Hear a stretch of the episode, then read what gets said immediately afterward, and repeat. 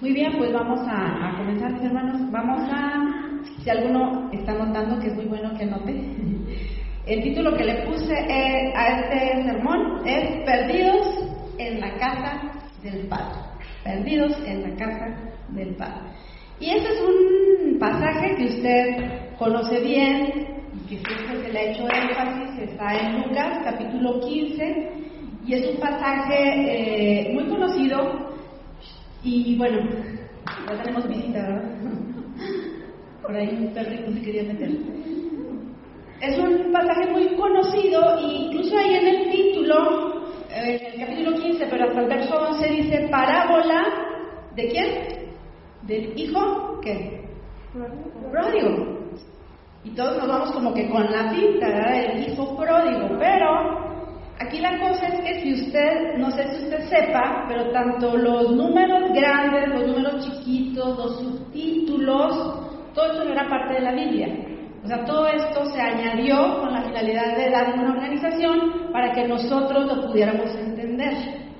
Entonces a alguien se le ocurrió ponerle ese título a esta parábola, pero para mí, así en lo personal, yo sí digo que eh, va un 50 y 50, porque no habla de un hijo, habla de dos.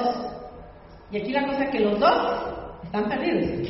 y esta es la cosa que vamos a ver el día de hoy. ¿sí? Entonces, eh, bueno, vamos a leer Lucas capítulo 15, verso 1 y 2. Dice la palabra del Señor, se acercaban a Jesús todos los publicanos y pecadores para oírle. Y los fariseos y los escribas murmuraban diciendo, este a los pecadores recibe y con ellos come. O sea, aquí tenemos el contexto, estamos viendo que hay dos grupos. ¿Un grupo de qué? De los pecadores y publicanos y los fariseos y los escribas. ¿Quiénes eran los publicanos y los pecadores? Bueno, eran los considerados los más bajos, eh, los más indignos, los ladrones, los cobradores de impuestos, los expulsados, los rechazados, los repudiados por los judíos, eran criminales, prostitutas, inmorales, todos aquellos que estaban excluidos de la sociedad. ¿Sale? Estamos viendo que está este grupo ahí, pero ellos están sentados a la mesa. O sea, están sentados con la gracia si nos podemos dar cuenta, están sentados ahí con Él y esto de la mesa nos habla también, cuando tú veas en la palabra del Señor, cuando alguien se sienta a la mesa, nos está hablando también acerca de relación, de comunión. O sea, Jesús no los rechazaba, Jesús los recibía, los aceptaba. Y tenemos el otro grupo que son los fariseos y los escribas.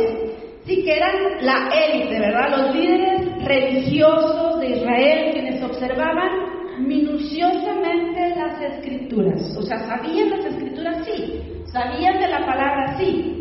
¿Verdad? Entonces ellos eh, se consideraban justos a sus propios ojos y eran dignos y merecedores del reino de Dios. O sea, ellos decían, yo eh, si diezmo, yo si ofrendo, yo si cumplo con la ley, por lo tanto yo sé que voy a ir, ¿verdad? Voy, a, tener el reino de Dios, voy a estar ahí. O sea, estaban seguros, puros y santos, ¿verdad?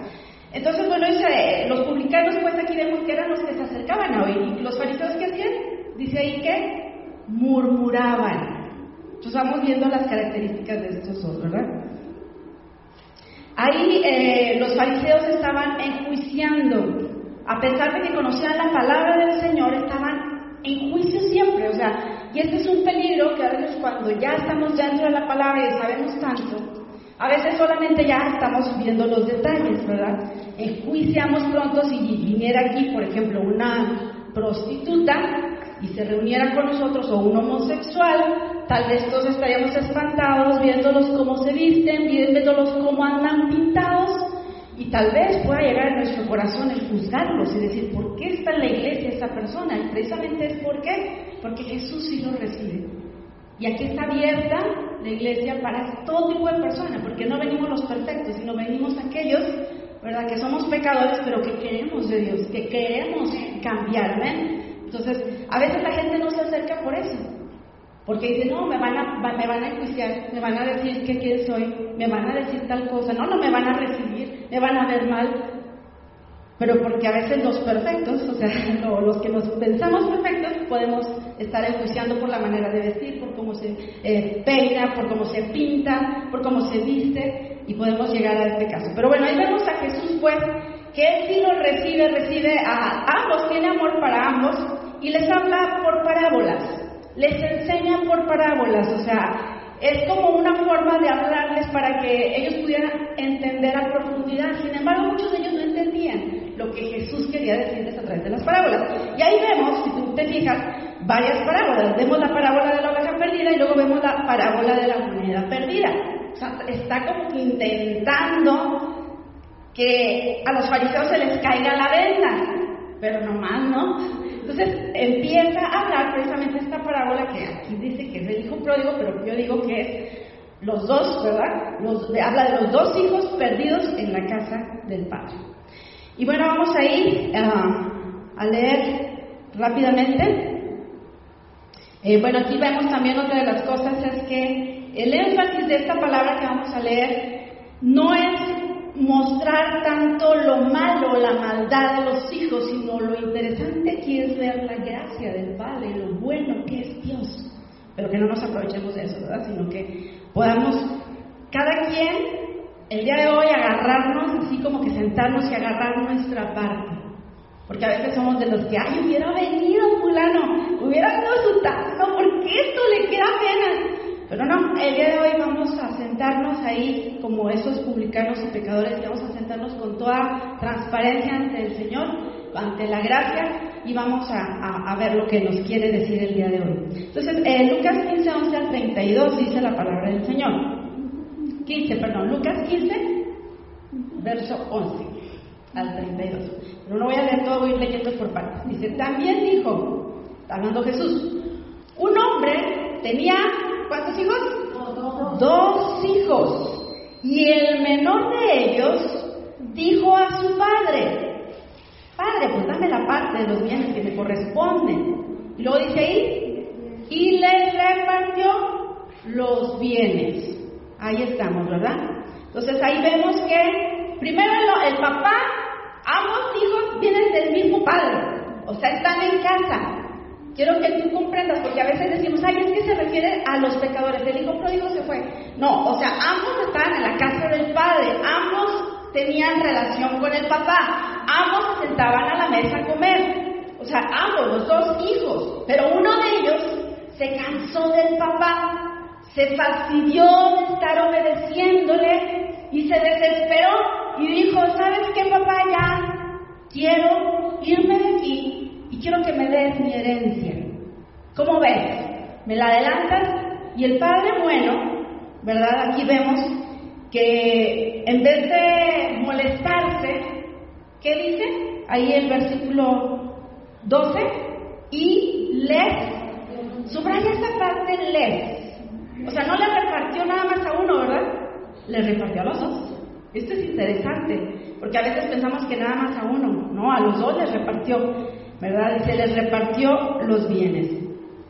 Aquí vemos pues que eh, en el contexto esto sucede como una historia en medio de una sociedad patriarcal, ¿sí? Donde el hombre es el que dominaba, el hombre, ahí vemos este varón del que se está hablando, es un hombre rico, no es un hombre pobre, es un hombre rico que tiene ganados, que tiene terrenos, ¿verdad? Y aquí vemos que donde se, da, ah, se daba una gran importancia y valor era a la honra y a la deshonra. O sea, aquí en este tiempo del que te estoy hablando se le daba mucha importancia a eso, a la honra, a la deshonra, al honor, a la vergüenza. O sea, era como que algo muy, muy notado. Entonces ese es el contexto. Y precisamente la historia empieza con una deshonrosa, irrespetuosa, vergonzosa y humillante petición de uno de los hijos. O sea, ahí está deshonrando al papá. Esto era una deshonra, el que el hijo le dijera al padre, ¿sabes qué? No me espero hasta que te mueras, sino ya dame. A veces esas actitudes las vemos también en la vida real. Lo vemos en el tiempo real que el hijo lo que le interesa es el dinero y no la relación con el padre.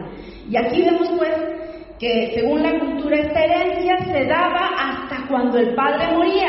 Este hijo le está diciendo con sus actos, no me importas. Aquí quiero lo que me corresponde, ¿verdad? No tengo, no quiero nada que ver contigo, padre. No, no quiero nada que ver contigo. Lo único que quiero es el dinero.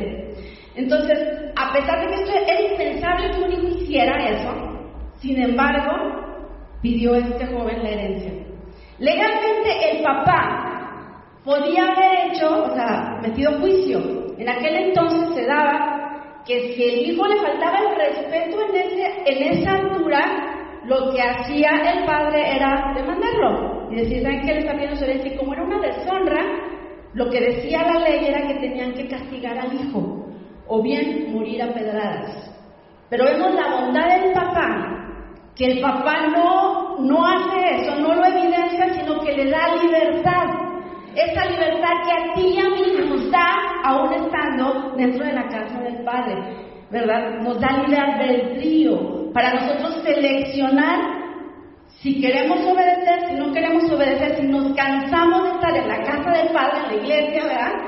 Y queremos mejor salirnos, irnos lo más lejos, como vamos a ver este joven, para que no me vea el pastor, para que no me vea fulano, no sultano, como lo que es lo que hizo este joven, ¿verdad? Entonces ahí vemos pues que estaba deshonrando, pero el papá en su bondad le repartió los bienes a ambos. Verso, vamos a seguir adelante en el verso 13, nos dice, no muchos días después, juntándolo todo, el hijo menor se fue lejos a una provincia apartada y ahí desperdició sus bienes viviendo perdidamente. Ahí nos dice, no muchos días después, el hijo volvió a deshonrar al padre. No solamente quería sus bienes, sino que dice que juntándolo todo. En aquel entonces, como en la fecha, muchos de los papás no nomás te van a dar efectivo, sino que te van a dar terrenos, a lo mejor te van a dar, en ese entonces tenían vacas, tenían becerras, borregos, Imagínate qué hizo este joven para poder tener efectivo. Es lo que quería era efectivo. ¿Qué hizo? Malbarató la herencia del padre. ¿Por qué? Porque fue y le ofreció a lo más barato, porque le urge el dinero. ¿Cuántos hijos hay así que no valoran los trabajos de los papás? Y cuando mueren los padres, van y gastan ese dinero y lo malbaratan porque no comprenden que el papá, o sea, todo el sacrificio que hizo para dar esa herencia. Y este hijo está deshonrando al padre al momento de malgastar, más, que nada mal, vender, no malgastar, apenas mal vender, ¿verdad? A lo mejor costaba más ese terreno, pero como ella quería el dinero rápido, pues lo hizo. Dice, juntándolo todo, malbarató sus bienes, los bienes de su padre. Entonces ahí estaba despreciando ¿verdad? Luego nos dice que se fue lejos. ¿Eso qué quiere decir? O sea, él estaba aborreciendo todo lo que tenía que ver con su familia. decía, no quiero nada que ver con mi familia, me voy a un lugar lejos de los ojos del Padre, donde no me pueda ver. Y yo quiero decirte, joven, que todo eso que tú haces en lo oculto, precisamente en donde tú piensas que Dios no te ve, Dios te ve. Y no solo los jóvenes, a todos. Que a veces pensamos que Dios no me ve, o que el pastor a lo mejor no, no me ve porque no nos va a ver, o los hermanos no nos van a ver, pero ¿sabes quién sí ve? Es el Padre. Pero este joven lo que hizo es irse a un lugar lejos donde no pudiera sentir la mirada del papá. Aquí nos habla de una ruptura profunda en su interior de este joven. Una ruptura. Se fue a una provincia lejana y ahí desperdició sus bienes eh, viviendo perdidamente. ¿Cuánto tiempo crees que se fue este joven? ¿Cuánto tiempo estaría ahí? ¿Cuánto le duraría el dinero? No nos dice la palabra del Señor. No nos dice si fueron unos días, si fueron por semana, meses o años. Lo que sí sabemos que, que, que el padre tenía un gran dolor, porque yo creo que si nos ponemos en el lugar del padre, el sentir que un hijo se te va, como en este caso, y que se fue enojado, molesto, o sea, este padre añoraba a su hijo, ¿cierto? Entonces, vemos pues que eh, el joven desperdició sus bienes, dice ahí la palabra del Señor, viviendo perdidamente. Entonces, Dice el verso 14, vamos a, ir al verso 14, dice, cuando todo, ¿qué dice? Cuando todo lo hubo malgastado, vino una gran hambre en aquella provincia y comenzó a faltar. Pastor, ¿le puedo pedir si me trae mi, mi termo? Se me olvidó. Ya se me secó mi Gracias. Entonces, fíjense lo que dice ahí. O sea, hubo un momento cuando ya todo lo malgastó. Dice que vino en la provincia una prueba. Porque eso pasa cuando nos alejamos de la casa del Padre. Cuando nos alejamos de los caminos del Señor, vienen pruebas a nuestra vida. Y en este caso, este joven, gracias, este joven va a pasar por una prueba.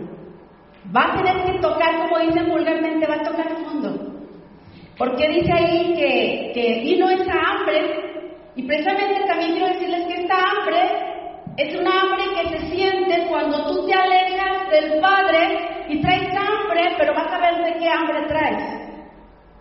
Porque no tienes al papá, no está el Padre contigo y tú empiezas a tener hambre, sientes un vacío en tu interior. No hay esa llenura porque no estás en la casa del Padre. Y este joven, así pasó, ¿verdad? Dice, eh, cuando no hubo malgastado, vino una, gran hambre en aquella provincia y comenzó a faltarle. Verso 15. Y fue y se arrimó a uno de los ciudadanos de aquella tierra, el cual envió a su hacienda para que apacentase cerdos. No sé si sepa usted el contexto de los cerdos en los judíos. Los judíos no podían ni siquiera pasar al lado de un cerdo porque eran inmundos, mucho menos tocarlos y mucho menos comérselos y mucho menos servirles. Y aquí vemos a este joven sirviendo a los cerdos.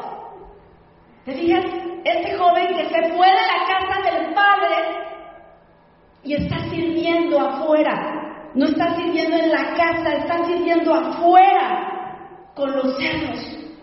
¿Saben todo lo que simboliza el cerdo? Los cerdos simboliza lo que te ofrece el mundo. Simboliza que nosotros estamos despreciando lo que tenemos en casa y vamos allá a dar lo mejor de nosotros, ¿verdad? Este joven, también algo que yo veía aquí, es que este joven comienza a tener a ver una decadencia en él, en este hijo menor, y empieza a buscar soluciones apartado del padre. Porque no pensó en ese momento decir, me voy a la casa de mi papá, mejor me regreso. No, empezó a ver quién le daba trabajo. Empezó a ver a quién podía ayudarle en esa hambre. No fue a Dios, sino fue con ese hacendado que lo puso a servir cerdos. Imagínate que de migrante para un judío era eso. Y no solamente llega hasta ahí, el verso 16 dice, y deseaba llenar su vientre de las algarrobas que comían los cerdos, pero nadie le daba. Esa es la condición, mis hermanos, que a veces llegamos nosotros cuando nos alejamos de la casa del Padre. Empiezas a desear lo que el mundo te ofrece. Empiezas a desear la comida de los cerdos. Comienzas a buscarlo porque tienes necesidad, porque tienes hambre.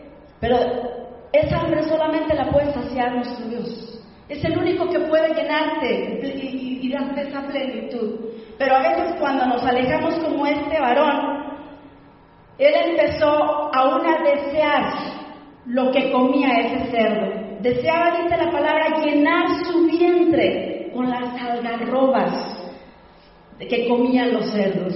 Nos tratamos de llenar con la comida de este mundo porque ya Dios no te llena, porque has perdido tu relación. Esto lo quiero, lo voy relacionando, pero a veces eso pasa.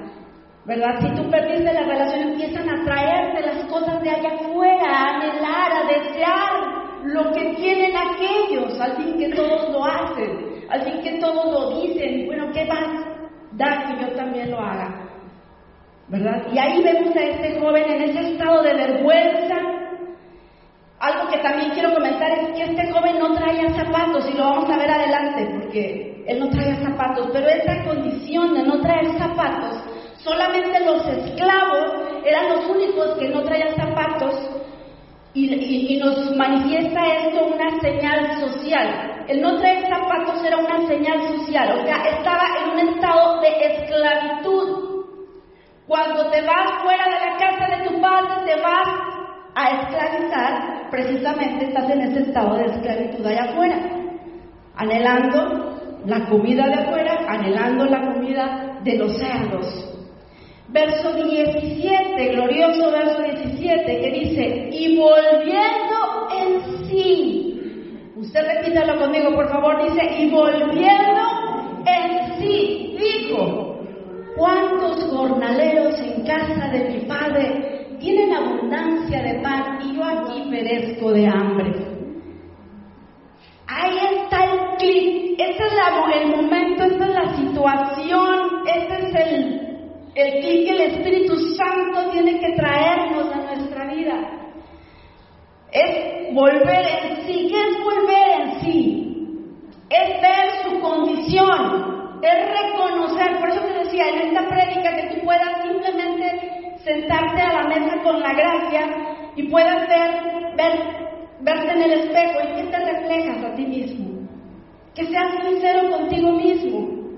Aquí este joven como dice aquí, malgastó, pero volvió en sí, a pesar de todos los pecados que hizo, porque no sabemos cómo pecó, se fue nadó en el lodo con los cerdos, pero hubo un arrepentimiento, logró ver su condición. Cuando un alcohólico no ve su condición, cuando un drogadicto no ve su condición, cuando una persona que ve pornografía no ve su condición, no hay cambios.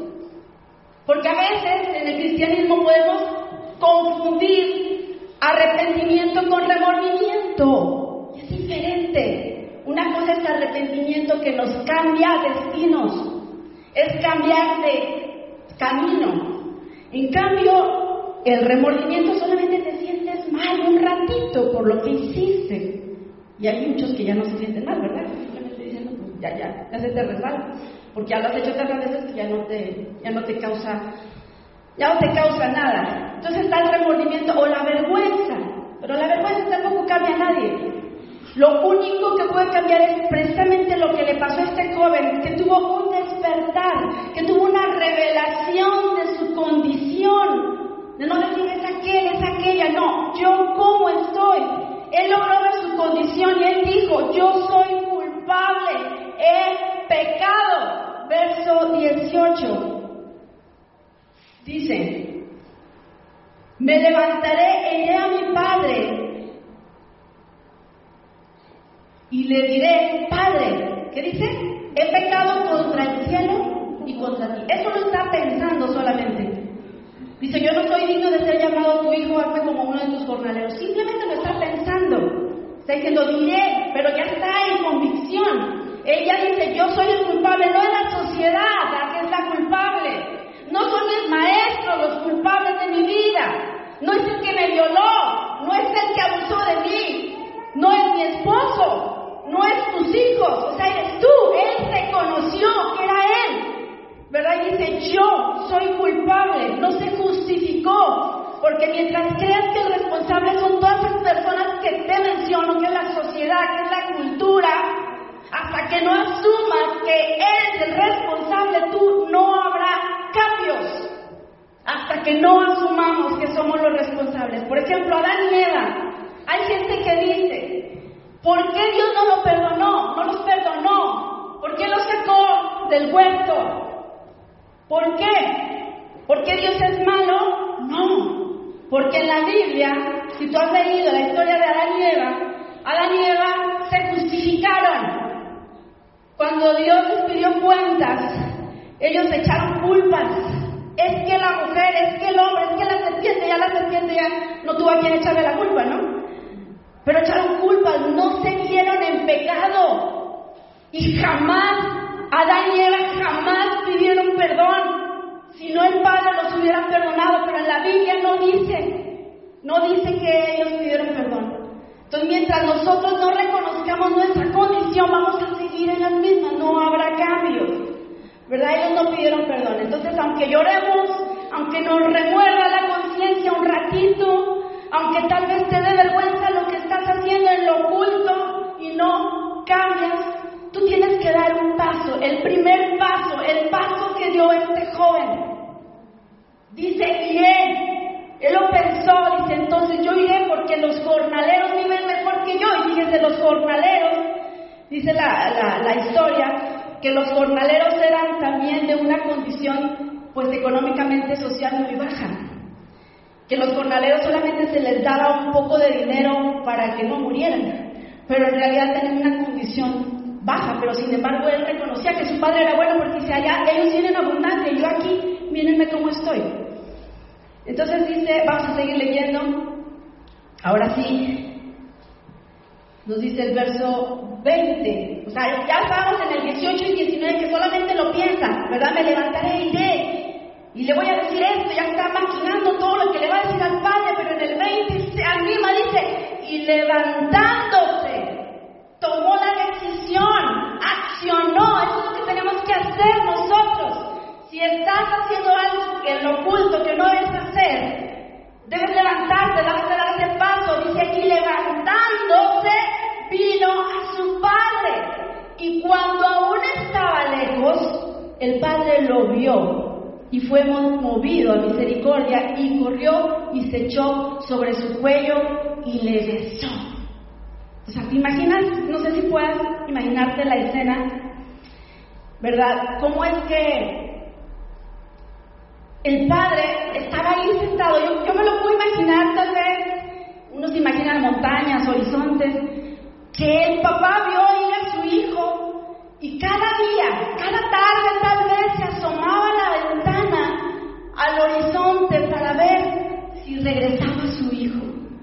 Y cada tarde yo puedo imaginármelo llorando por su hijo, porque cuando tú pierdes un hijo, así como en este caso,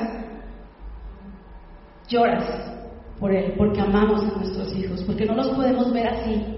Y este padre así estaba. Pero lo interesante aquí digo, que lo miró de lejos. Dice la palabra del Señor que lo miró de lejos. No fue el hijo el que lo vio, sino fue el padre lo que nos motiva a nosotros a ver que el padre te sigue viendo y te sigue buscando.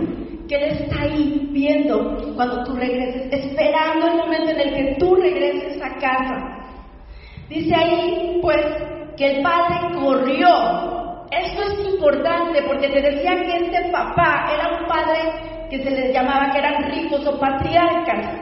Ellos no podían correr por dignidad y honor, porque vestían unas túnicas largas y estrechas en las, con las cuales no podían dar pasos grandes, sino que se tenían que seguir. Yo no sé si ustedes han leído la palabra donde nos habla acerca del siervo, ciñete para que me sirvas se tenían que levantar sus vestiduras, tenían que enseñar sus piernas y eso era deshonroso y tenían que hacerlo para poder servir. Aquí vemos cómo se despoja el padre, no le importa, dice, viene mi hijo, se remanga el vestido y se va hijo.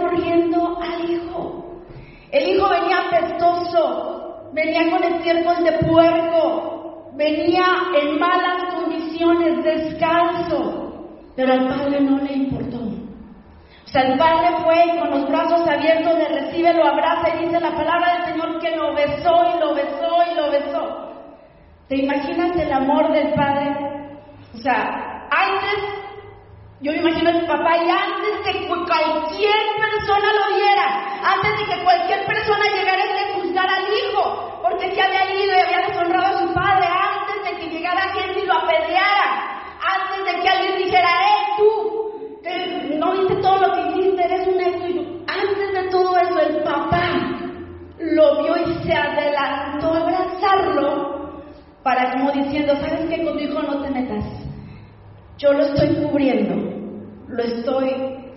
E-, esto es símbolo que lo perdono. Así es que ya nadie más. Nadie lo juzgue. Nadie le diga nada porque aquí estoy yo, que lo estoy perdonando. Entonces ahí vemos pues que ese abrazo del Padre es así precisamente, ¿verdad? Todos, yo creo que tú y yo necesitamos ese abrazo de gracia, porque en realidad a veces decimos la gracia y es una teoría, la gracia, no, la gracia es Jesús, la gracia es Dios. Yo veo al Padre por la gracia, que a pesar de todo lo que hizo el Hijo, Él no le importó, fue y lo abrazó, lo, lo besó, dice la palabra del Señor. Entonces ahí vemos que el Padre no le reclamó, no le amonestó, no lo enjuició, sino que simplemente lo perdonó. Ese abrazo del Padre es lo que nosotros necesitamos, chicos que me escuchan, chicas personas que me escuchan. A veces estamos buscando el amor en otros lados equivocados. Estamos buscando el amor aún en terrenos peligrosos. Pero yo quiero decirte que solamente Dios es el único que puede darte ese abrazo, que si lo completa no tendrás no tendrás deseos más de estar en búsqueda de amor, ¿verdad? Porque a veces el que tú uh, busques la pornografía, busques hombres, busques amor, busques cualquier tipo de pecado que me digas, es porque te falta el abrazo del Padre, porque no has conocido realmente quién es Él. Entonces, eh, vamos a ir al verso 22. Dice el verso 22, y ese es un verso hermoso, dice, pero el Padre dijo a sus siervos, sacad el mejor vestido y vestidle, y poned un anillo en su mano y calzado en sus pies, y traed el becerro gordo y matadlo, y comamos y hagamos fiesta. Fíjense, hasta ahí vamos a la mitad de la parábola, ¿eh? no, terminamos.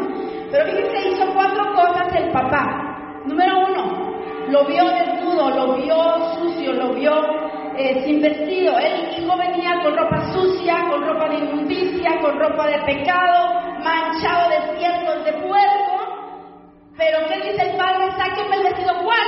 El, el, el, le dicen los siervos, ¿verdad? Eh, el, ese que está medio roto. Mejor vestido. Sáquenlo y vistan a mi hijo. Eso es lo primero que dice. ¿Qué es lo que nos simboliza? Pues es ropa nueva, simboliza vida nueva que Dios te, va, te viste con, con vestiduras nuevas, te viste de justicia, te coloca en un lugar especial, ¿verdad? Ya no más como esclavo, no más como portalero, no más como empleado, sino como hijo.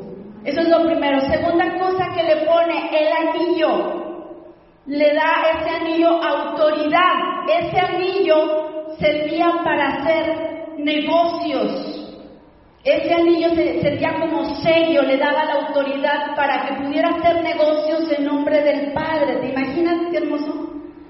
Y le ponen el, anillo también, ahí como que le está restituyendo, a pesar de que ya se había malgastado la herencia, ahí le está volviendo, devolviendo toda la autoridad. Está tremendo. Número tres dice que le da calzado. Deja de ser esclavo y pasa a la condición de ser hijo. Vamos con el punto número cuatro, dice, traigan al becerro, hagamos fiesta, traigan al becerro, ¿a cuál? ¿Al flaco? No, no, no, no, traigan al gordo, al gordo, ¿verdad? Porque yo lo he perdonado. A nadie se le ocurre echarle algo en cara a mi hijo. Pues ahora sí voy a hacer fiesta. Y aquí es donde este varón eh, hace fiesta y ahí matan a este becerro, que es lo que simboliza que Jesús ahí alguien tenía que sufrir, alguien tenía que morir. Ahí vemos como el sacrificio de Cristo viene y te perdona, independientemente del momento en el que tú estés ahorita.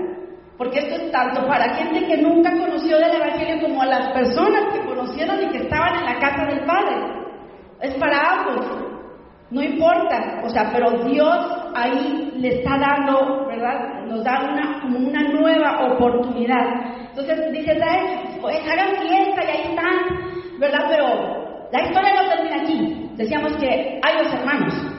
Entonces vamos a ver, verso 25, dice, y su hijo mayor estaba en el campo, y cuando vino y llegó cerca de la casa, oyó la música y las danzas, y llamando a uno de los criados, le preguntó qué era aquello. Él le dijo, tu hermano ha venido, y tu padre ha hecho matar el becerro gordo por haberle recibido bueno y sano. Entonces, ¿qué? Se enojó y no quería entrar, salió por tanto su padre y le rogaba que entrase. Y bueno, ahorita seguimos en el versículo 29. Entonces ahí vemos al hijo mayor que ya viene del campo y empieza a escuchar la fiesta y algarabía. Le pregunta a uno de los hijos qué pasa, le dice, ¿sabes qué? Vino tu hermano. Y en vez de que este cuate se, se alegrara, o sea, porque veas cómo andaba de perdido, o sea, no nada más eh, perdido estaba el que se fue, sino este adentro de la casa estaba bien perdido, en vez de que le diera alegría, se enoja se enoja y dice la palabra del Señor que el papá sale a buscarlo. O sea que si sale afuera a buscarlo es porque su hijo estaba perdido. ¿Te fijas? Entonces el hijo también estaba mal, este hijo. Y ahí en el verso 29 empieza un reclamo. Dice, mas él respondiendo dijo al padre, he aquí tantos años te he servido, no, habiéndote desobedecido jamás, y nunca me has dado ni un cabrito para gozarme con mis amigos. Pero cuando viene tu hijo, este, ¿verdad? Que consumió sus bienes con rameras, con prostitutas, ¿verdad? Has hecho matar para él el becerro Y ahorita vamos a ir al 31. Entonces ahí está un reclamo de este joven, ¿verdad? Este joven que, es el hijo mayor y podemos ver que, ¿qué es lo que nos enseña esta parte?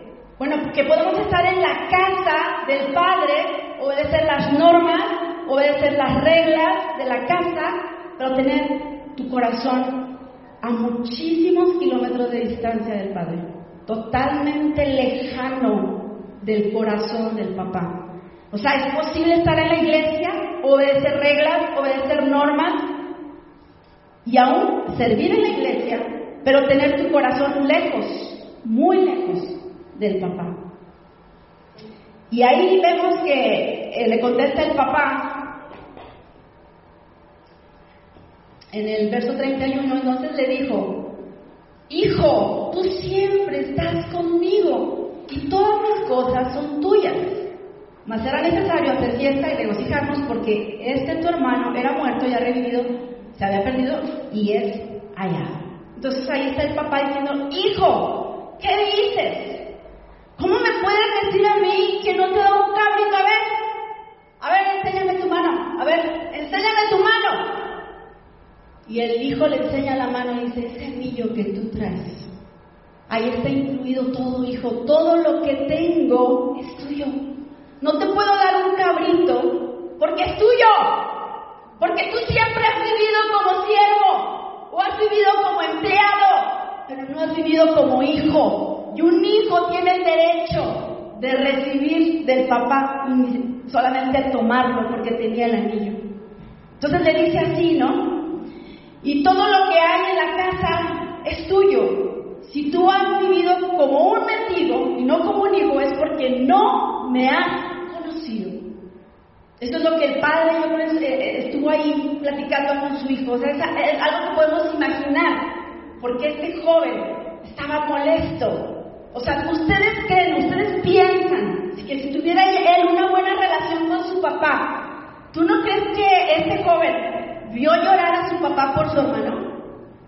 Y aparte, como hijo mayor, no tenía la obligación de ir a buscar a su hermano y traerlo de regreso a casa.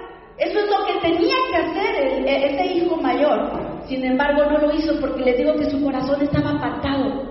No le importaba un rebanado cuerno la alegría del papá. El papá tenía alegría de que había venido el hijo. Pero al hijo grande, al mayor, le valió gorro. Que, vino tu hermano, ¿y a mí qué? Hasta peor enojado, ¿no? Estaba enojado porque ahora sí todo lo que se gastó y luego toda la vida y todavía lo que le quedó a mi papá todavía se lo van a dar. Todavía reclamando ahí. Ahí estaba molesto y dice ahí la palabra del Señor que, que le decía, entra, entra y el chiquillo, el grande, le dijo, no, no entro, no quiero. ¿A qué fiesta se está refiriendo? ¿A qué fiesta está refiriéndose la palabra del Señor? A la fiesta del cielo.